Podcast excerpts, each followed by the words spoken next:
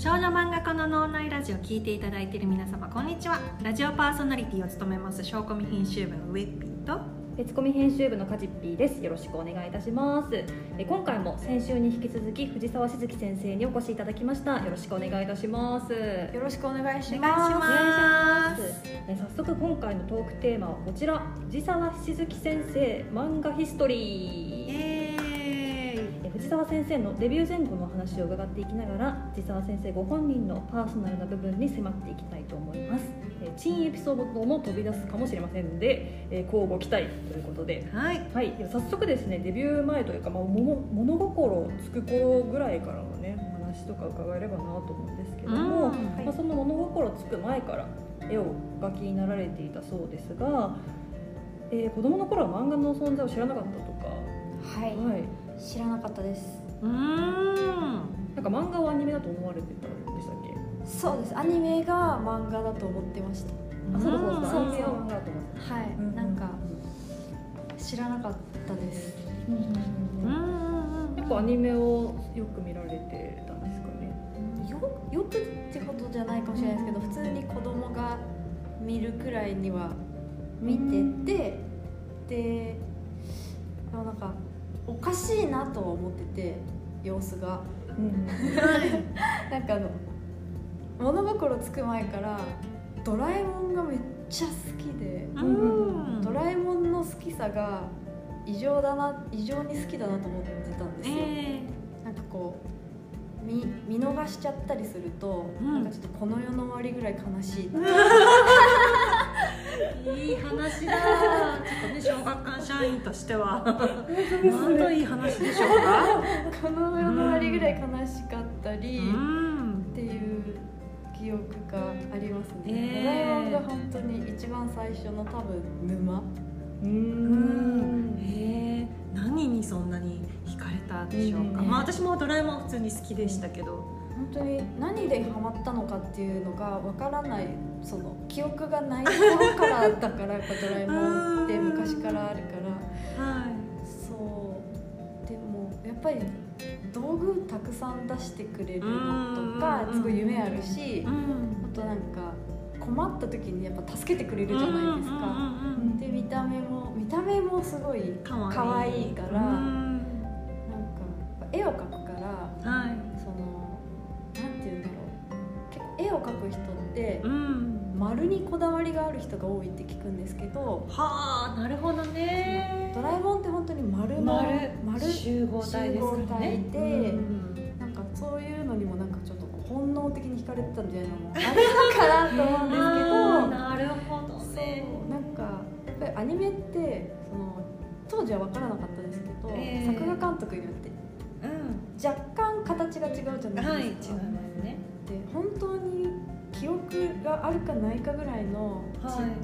い、幼児、はい、なのにこのやっぱり作画監督ごとの好みが多分ある、うん、えーすごい、それはですね。やっぱもうその頃から絵描く人なんですね。そう、ドラえもんが本当に大好きで、あとあののび太たちが歩く時の音があるじゃないですか。ドラえもんはドラえもんで音があるんですけど、はい、なんとも言えないね、音がピョコピョコした音がありますね。あののび太たちが歩く音を自分でも出せると思って再現しようとしてる。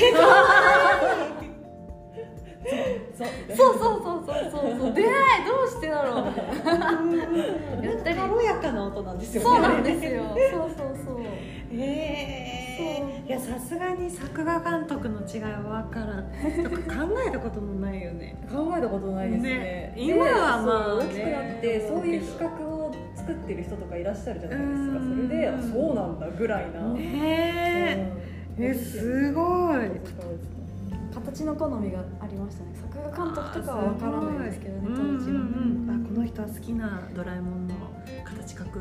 回だなとかは、はい、なんと本能的に思われてたっていうことですね。ありましたね、好みが。面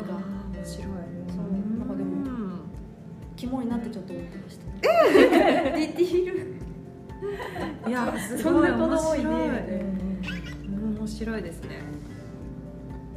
幼い頃は、まあ、絵を描かれていたってことで、なんか絵コンテを描いて遊んでいたとかってのをお聞きしたんですけど。あ、そうですね、うん、でもその頃は、うん、漫画自体はもう見たことはある、うん、ドラえもん買ってもらってたから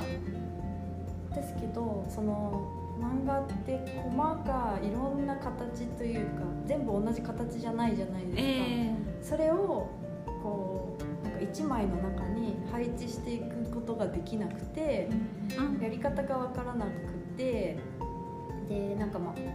あ、ある日おばちゃんが親戚のおばちゃんが仕事で使わなくなった裏紙みたいなのを大量にくれたんですよ、うん、それを結構大きい紙だったので、うん、等分に最初から線をマス目を引いて、うん、そこにこう漫画みたいなコマをこう描いていくみたいな、コマコマっていうか絵をその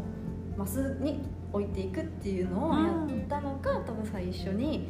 描いたもので、うん、漫画っていうよりは絵コンテみたいな形の、えー、まあでも最初はそうなのかな。あのやっぱりコマの大きさを変化させるっていうのは結構な高等技術だとは、いやそう思います、うん、思うので、うんうんうん。漫画家をちなみに目指すようになったきっかけっていうのは、えっと、学校で進路希望表、えー、将来何になりたいかっていうのを書いて提出しなきゃいけない時があって、うん、で特になんか何も思いつかなくてどうしようかなってなってたら、友達がなんか絵を描くのが好きなんだったら、うん、漫画家って描けばいいじゃんって言ってくれて、はい、じゃあそうするみたいな感じで漫画家って描いたのがきっかけですね。うんうん、 ど, どのぐらいの時ですか？小学校とか中学校？じゅういち？えーですね、うんうん、でもそこから、はい、うん、それがなんか漫画家じゃなかったらまた違ったかもしれないですね。アニメーターだったかもしれない。あ、そうか。イラストレーターだったかもしれない。あ、また全然ね、確かにね、友達の言葉と漫画家って、それで漫画家っていうのを書かれたことでなんか意識するようになってったっていう。あ、そうですね、まあ、漫画家って書いたもう多分、多分次の瞬間から、うん、どうやってなるのかわからないからとりあえず漫画の描き方っていう本を買ってもらって、えー、で道具これがいるよっていうのが書いてあったから、えー、そうですね、はい、うん、なんかどこに売ってるのか分からなかったから、うん、お母さんと一緒に文房具屋さんに買いに行って、うん、では違った原稿のサイズ買ってくるとか、うん、結構割とすぐそこから描きました、うん、ね、実行力と、えー、すごい。しかもね、なんかお母様もいいよっていう感じだったですか、最初から。あ、はい、いいよっていうか、なんか特にいいとも悪いとも言われなかったから、それがいいのねみたいな、はい、思います、はい、でもお母さんも昔漫画家になりたかったらしくて、えー、あー、血筋なんだお母さんも知ってるんですよね、そのあ何をね、うん、が必要かっていう、はい、一応昔のことだから覚えてなかったかもしれないですけど、えー、申し込みに行ったことがあるレベルの原稿にあげたことが、そんなにもうちゃんとなりたかった、はい、なりたかった。お母さんはやっぱりおばあちゃんに反対されてた。ああ、そうなんですね、はい、なるほど、うんうんうん、全然反対はされた記憶はないですね、親から。ああ、なるほどね、うん、逆でしたね、どっちかっていうと、うんうん、なんかその作品をだから原稿にして、えー、投稿とかしてたら結構すぐ担当さんがつくことになって、えー、で、でもお母さんはやっぱりその持ち込みに自分が行ったことがあるから、はい、担当編集者がつくっていうことがそんなにめったにあることじゃないっていうことは、うん、分かってて、うん、えー、なんで私も子供だから、うん、部活とかもやってたから忙しいし、書く、えー、書くのをサボったりすると逆になんか怒られるみたいな、漫画描かなくていいのみたいな、うん、言われてたんで、逆反対とかじゃなかったですね、はい、あ、それはね、先生にとってすごいラッキーなことでした。そうですね、はい、うん、多分反対される人とかもいるかなりいると思います。あ、そうなんですね。うん、明かしていらっしゃらなかったりとかも、うんうん、ね、あのご家族には知らせてないという方も結構ね。あ、そうなんですか。やっぱり、うん、いらっしゃる。今でもそういう感じなんですかね。うん、結構いるような気がします。うん、まあ、もちろんね、先生のお家みたいなお家もたくさんあると思うんですけど、やっぱどうしてもね、安定しないみたいな、そういうイメージもあるのでね。確かにそうか。うん、うん、当初から登校先は別込みだったんですか？いや、私はすごくいろんなところに出してると思います、うん、あ、そうなんですか。はい、うんうん、一番最初は多分名前言ってもいいですか？大丈夫だと。仲良し？あ、そうなんですか。仲良しなんだ。仲良し。うんうんうん。で、いろんなところで本当に見てもサンデーとかもいました。ええー。はい。ああ、そうなんですか。ジャンプも。ジャンプみたいな。ジャンルも多岐にわたって、はい、バラバラ。うん、先生はね、さっきあのちょっと休憩時間でかちょっと少女漫画にはあまりこだわりなく、誰が読んでもいいっていう風にね、おっしゃってたじゃないですか。私の漫画はなんかそういうなんか思考がちょっと最初から終わりだった多分。最初はジャンルとかも分かってなくて。ああ、そういうことですか。あのアニメで育ってるから雑誌をそんなに知らなくて、えー、ああ、なるほど。その別コミも、はい、あの お, お家に別コミの単行本はあったんですけど、うん、お母さんが漫画をたくさん持ってて、あ、それであの田村由美先生のバサラ、はいはい、バサラがお家にあったんですよ、うんうん、名作ですね。そうだから、その別コミの漫画自体はあるんですけど、えー、雑誌っていうのを知らなくて、はい、って感じだったんですけど、そのどこに出そうかなっていう時に、うん、別コミもこう買ってきてみたみたいな、うん、あ、うん、そういう始まりだったんですね。なんか絵柄とか見てるとね、もう明らかにっていう感じもしますが、うんね、明らかにこう少女漫画路線とか別コミ路線、えー、そうですか。いやー、わかんないですね。っていうふうに思うけど、ご自身ではそんなに意識されずにいろんなところに出されてた。そうですね、まあ、途中からやっぱり少女漫画と少年漫画は違うっていうことぐらいはやっぱり分かってると思うんですけど、分かってきて、分かってるけど、うんうん、多分その昔はやっぱりキラキラした絵を描きたいなと思って、うんうんうん、なんか少年漫画っぽいシンプルな絵柄は描くのがそんなに楽しくないな、原稿とか思ってたっていうのは結構あります。あ、なるほどなるほど、はい、で、いろいろ出してるって、その担当さんと打ち合わせがうまくできないんですよ。あの反抗期反抗期中学生とか反抗期じゃないですか。はいはいはいはい、中学生の時ぐらいに投稿されて、でも担当編集がついて、はい、じゃあデビュー目指してっていうので一本作りましょうっていう打ち合わせがなかなか、はい、うん、そのちょっと今も話したように雑誌をきちんとちゃんと終えてないというか、えー、その漫画の作られ方っていうんですか、その、うん、消費者のところに漫画がどうやって届いているかっていうルートを知らないんですよ、うん、だから担当編集者と一緒にこう作っているんだよっていうのを知らないから、うんうん、なんでこの人合わせこうせって言ってくるのかなみたいな、あ、なるほど、ぐらいの感じ で,、えーではい、反抗期でもあるし、うん、であと男の人が担当さんだったりすると、はい、その登場人物の名前とかをその何々くんはさって言われるわけですよ、はい、それだけで無理みたいなあまりにも多感な時期だったゆ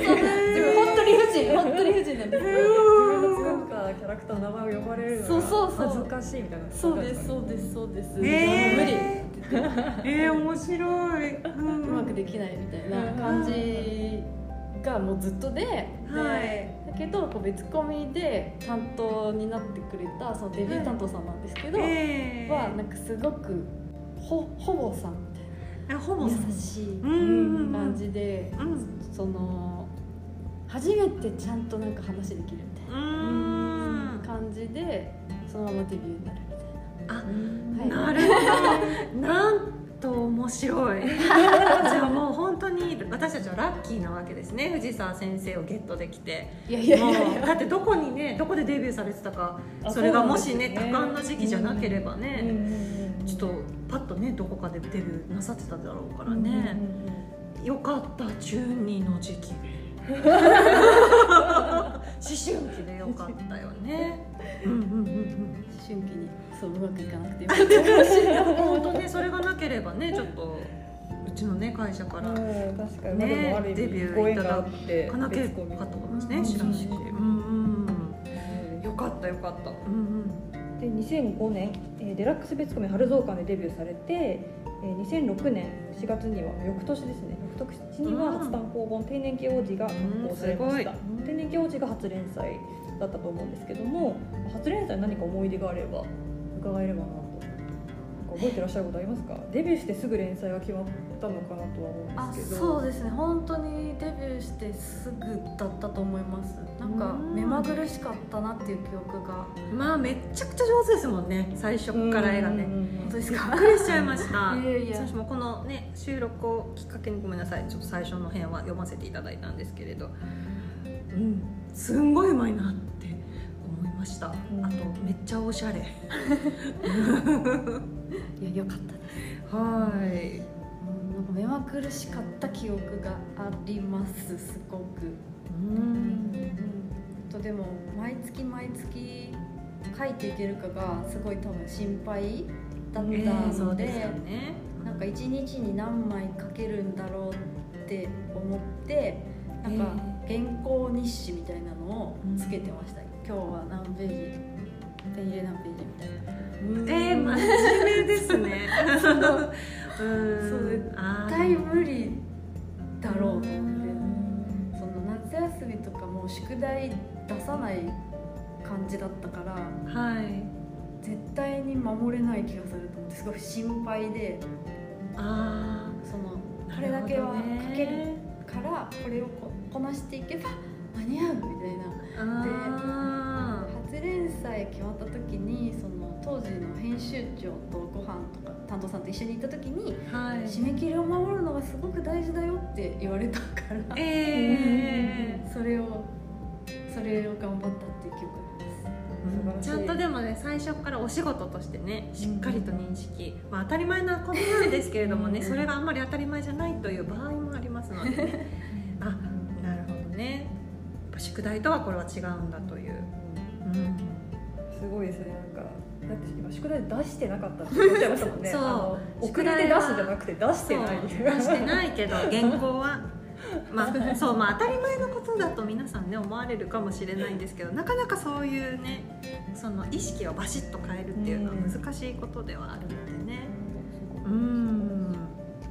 デビューするまで少女漫画が恋愛漫画だってことを知らなかったっていう分かったんですけど知らなかったです、うんうんね、どうやって気づいたんですか？知らなかった感じがしますよね今のお話を聞いていると、うん、気づいたのはあのどうやなんかやっぱり打ち合わせとかしていく上で、うん、あれなんか多分すごくふたりがうまくいく行くところとか、うん、こうちょっとこうイチャイチャするシーンみたいなのをたくさん描く方に持っていかれるなって思ってずっと来て、えー、あ、そうか、それ以外ないってことなのかなみたいなのとかで気づいた感じでしたかね。やっぱアニメで育ってると基本的にアニメバトルだから、えー、そうですよね、はい、バトルとかコメディだと思って、えー、たら違ったみたいな、うん、あそこから意識的に少女漫画を読むようになられたりとかしたんですか？あー、ちょっと頑張ったと思います、うんうん、少女漫画はやっぱりちょっと難しくって、うんうん、読めなかったので本当に、うん、あの変形ゴマもやっぱ多いし、うん、そうですね、自分も変形ゴマは使うんですけど、うん、そのなんだろう、比較的アニメってやっぱ色があって背景があって声があって動画じゃないですか、うん、なんですけど違いようがないですよね。そう、情報量が、うん、多いけど、うん、割と少女漫画はそのトーンがわーっとした効果トーンが多かったり、うん、背景も比較的少なかったりするので、うん、すごく自分にとっては情報量がすごく少ないというか書かれてる、うん、だから今昼なのか夜なのか次の日なのかいっしゅうかんごなのか朝、うん、何なのかわからないとか、うん、その時間の経過がわからなかったりとか、うん、その変形コマ多いからどこも ど, ど, どういうルートで読んでいいかわからないとか、うん、とそんなに恋愛ものに興味も多分ないから、うん、その時そのふたりがうまくいって嬉しいっていう感じがわかんないとか、うん、まずかっこいいキャラがかっこいいとかもわかんないとか、うんそういうレベルです。でもそのか分かんないっていうのを一個一個潰していかれるというか、それでまあね先週のねあの収録でもおっしゃっていたんですけど、やっぱり分かりやすいですもんね。圧倒的な分かりやすさがね最初から分かりやすいのに、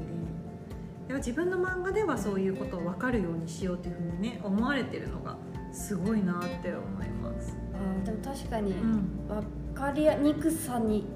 分かりにくさに対して一番敏感だったと思います、うん、っていうことですよね、はい、その違いがちゃんと自分の中で分かってるっていうのもすごいことだなと思いますどうですか、うん、私はこれが分からないからちょっと読みづらいっていうふうに思っていて、その原因をちゃんと自分でね潰されるっていうのってなかなかできることではないと思います。当時は多分なんで読めないのかと分かってなかったと思うんですけど、うんまあ、読んでみてそこの的に気持ち良い、うん、なんだか頭がぐちゃぐちゃするみたいなそういうこう、うん、直感的なもので入ったとは思います、うん、素晴らしい。で、まあ、しばらくこうデビューされてお仕事を重ねていく中で漫画をたくさん読まれていく中で漫画がだいぶ読めるようになったりとかされて、うん、主人新人コミック大賞の審査員などをやらせてもらったことがなんか勉強になったっていうふうに事前にお伺いしたんですけども、うんはい、どういうところが勉強になったのかなって気になって、えっと、本当にだから昔は売れてるもの売れてるものって分かりやすいものだと思うんですよね、うん、そうですね、うん、だからそのデビューする前の方の投稿作を自分も投稿中に読ませてお友達とかになって読ませてもらったりしてた時にすごく読めなかったっていう記憶があるから、はい、その審査員できるんだろうかってちょっと不安だったんですけど、うん、一応読めるようになってて、うん、でその作家さん書いた人が書きたかったことみたいなのの予測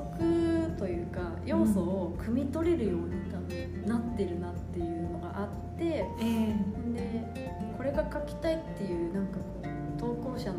方のすごいなんていうんだろう熱い気持ちみたいなのを見てなんかすごい元気ももらえたし、えー、すごい素敵と思ったしなんか書きたいもの好きなものを書くっていうのがやっぱり一番大事なんだなっていうのを審査をやらせてもらってこう改めて気づくっていうか、あーなるほど、ね、なんか技術は多分後からいくらでもついてくるから、えー、その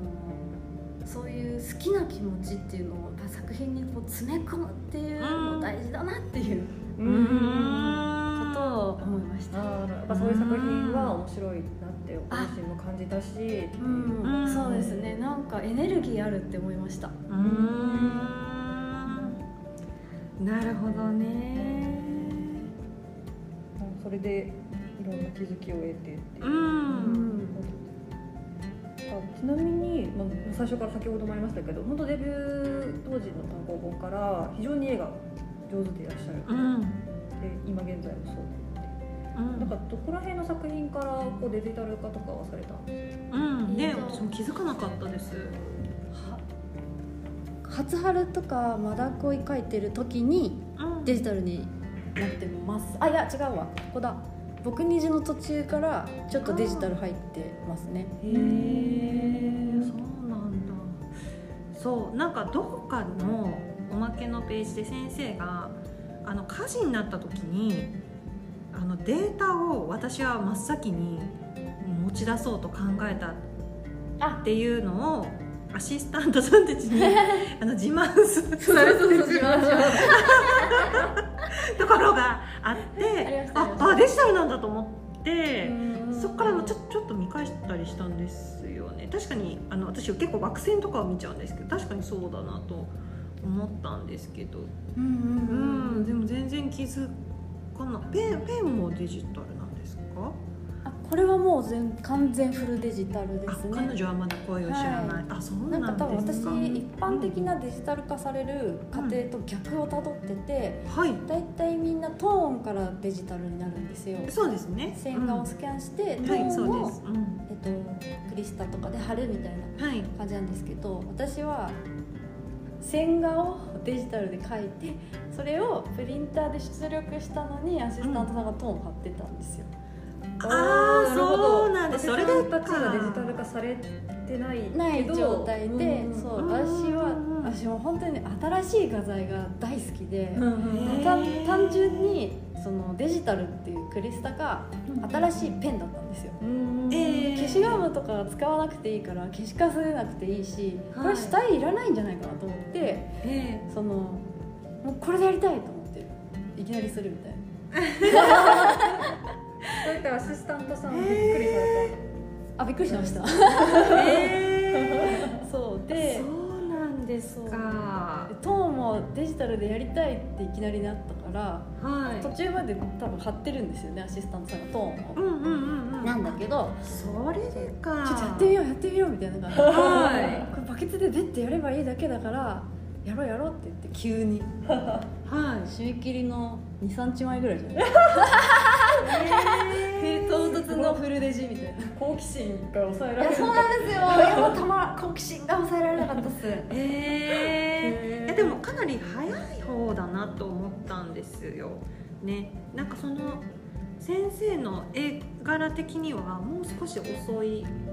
デジタル化されてもいい感じの絵柄だなと私は思ったんですけど、そのおまけページを見て後ろの奥付け見たらにせんじゅうさんねんとかにせんじゅうよねんとかにそのアシスタントさんの自慢が載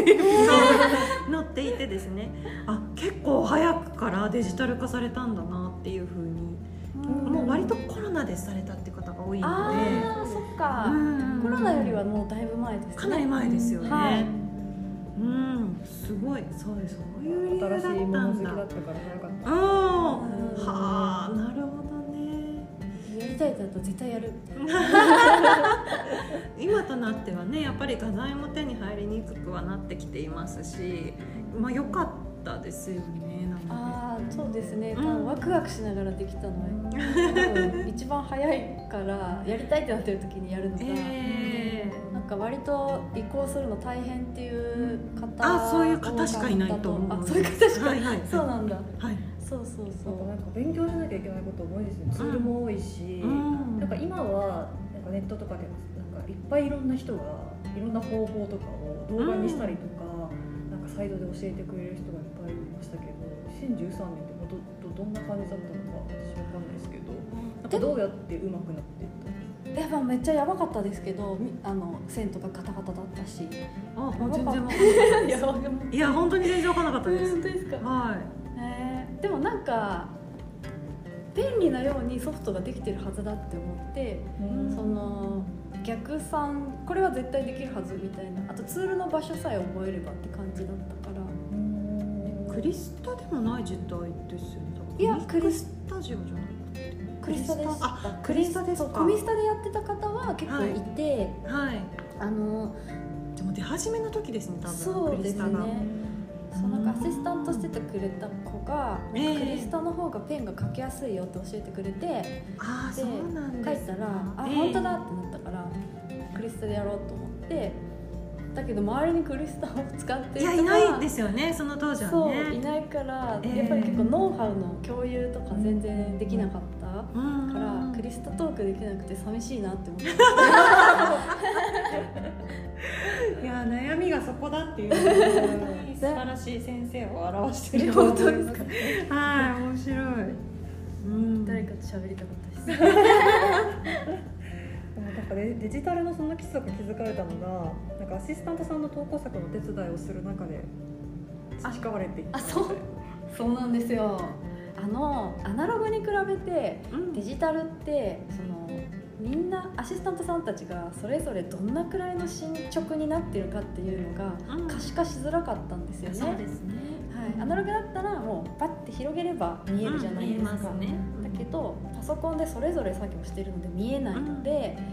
うん、あの進捗が分からなくて結構前日とかまで締め切りの、うんうん、そうです、すごい焦るみたいなことが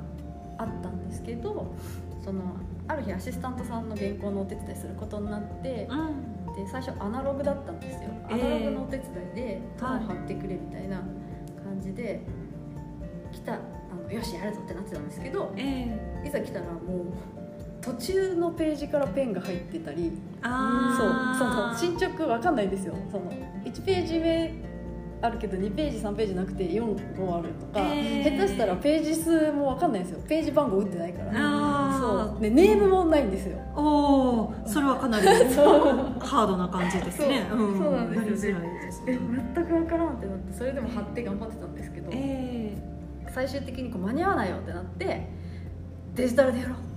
ってなってでもスキャン全部して、えー、でもう本当に極限状態だったから、えー、本当に共有をみんなでできるようにしないと間に合わない時に、そうですよね、うん、そうそのもう こ, このページはもうサムネイルをバーって出るじゃないですか、あのエクスプローラーで、えーえー、そのサムネイルを見た時にどれぐらいの進捗かっていうのを可視化できるように、うんうん、このトーン終わりとかなんかそういうのをペッペッってこう貼っていくっていうスタイルがそこでできて、ああ、はい、確かになんかあの仕上がった原稿に完成ってあるんですよ。なんか薄いグレー文字で完成ってセリフ見本を教えていただくときにあって、えー、あそれがそうそうあれが途中だとあのチェック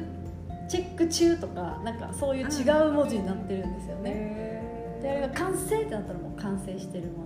あーなるほ ど, なるほどもうその中でやり方もそう、うん、先生はもうすごいチャレンジャーですねチャレンジャーというかなんかこうそういう面のクリエイティブもあるんですね。だから新しい仕事のやり方っていうかそういうことがなんかすごくお好きなように見える。すっごい楽しかったですねすごいやばいんですけどドシュラバ本当に本当に想像したことないぐらいドシュラバでやばいってなって、うんうん、やばいってなった時にでもちょっとワクワクしてくるみたいなあ素晴らしいですね。どうやって切り抜けるみたいな感じでなんかちょっと本当編集部にもね一人いていただきたいですね編集部にインチの時にいやいやこうしたらできるよとか言ってほしい私たちにインチの時こそパフォーマンスがそうそうそう上がるやばいめちゃくちゃピンチねすごい本当にそう面白い地獄だったんですけどでもそこでできたのがずっと今も続いてますすごいですね面白い、うん、ね、最後に、はい、漫画家にもしご自身がなってなかったとしたらどんな職に就いていたと思いますか。いやもう本当にでも漫画家になれてなかったら何もできてなかったと思うんですよね。今の話聞いてると何にでもなれたと思うそんなことでもノイ君ロングスリーパーだし字が読めないしそのできなさそうっていうことしか分からないんですけどそういうのまあ度外視したらなんだろうな子供の頃はとか言うわけじゃないんですけどやっぱり今私鳥を飼ってるので、えー、その鳥って専門の獣医さんに連れて行くのが良いんですよ。ああそうなんですか。そうなんですけど地元に鳥の専門病院がないから、えー、なんか鳥の獣医になりたい最近思ったみたいな、えー、そうとかですかね、うんはい、そうと決めたら突き進む実行力のある方だから、うんうんね、あ本当にでも若干本気で考えました何でもなれるすごい調べてると思います先生。面白かったと思いました、はいはい、ということで今回の時間はここまでです。ここでお知らせです。現在テレビアニメゆずきさんちのよん兄弟が毎週木曜にじゅうよじより東京 エムエックスビーエスイレブン 毎週木曜にじゅうさんじさんじゅっぷんより エーティーエックス 他で放送中です。配信もされているので詳しくはアニメホームページでご確認ください。はい次回も引き続き藤沢先生をゲストにお迎えいたします。読者さんからの質問が多かった藤沢先生の漫画術キャラクター編をお届けします。それでは皆さんまた来週。バイバーイ。バイバーイ。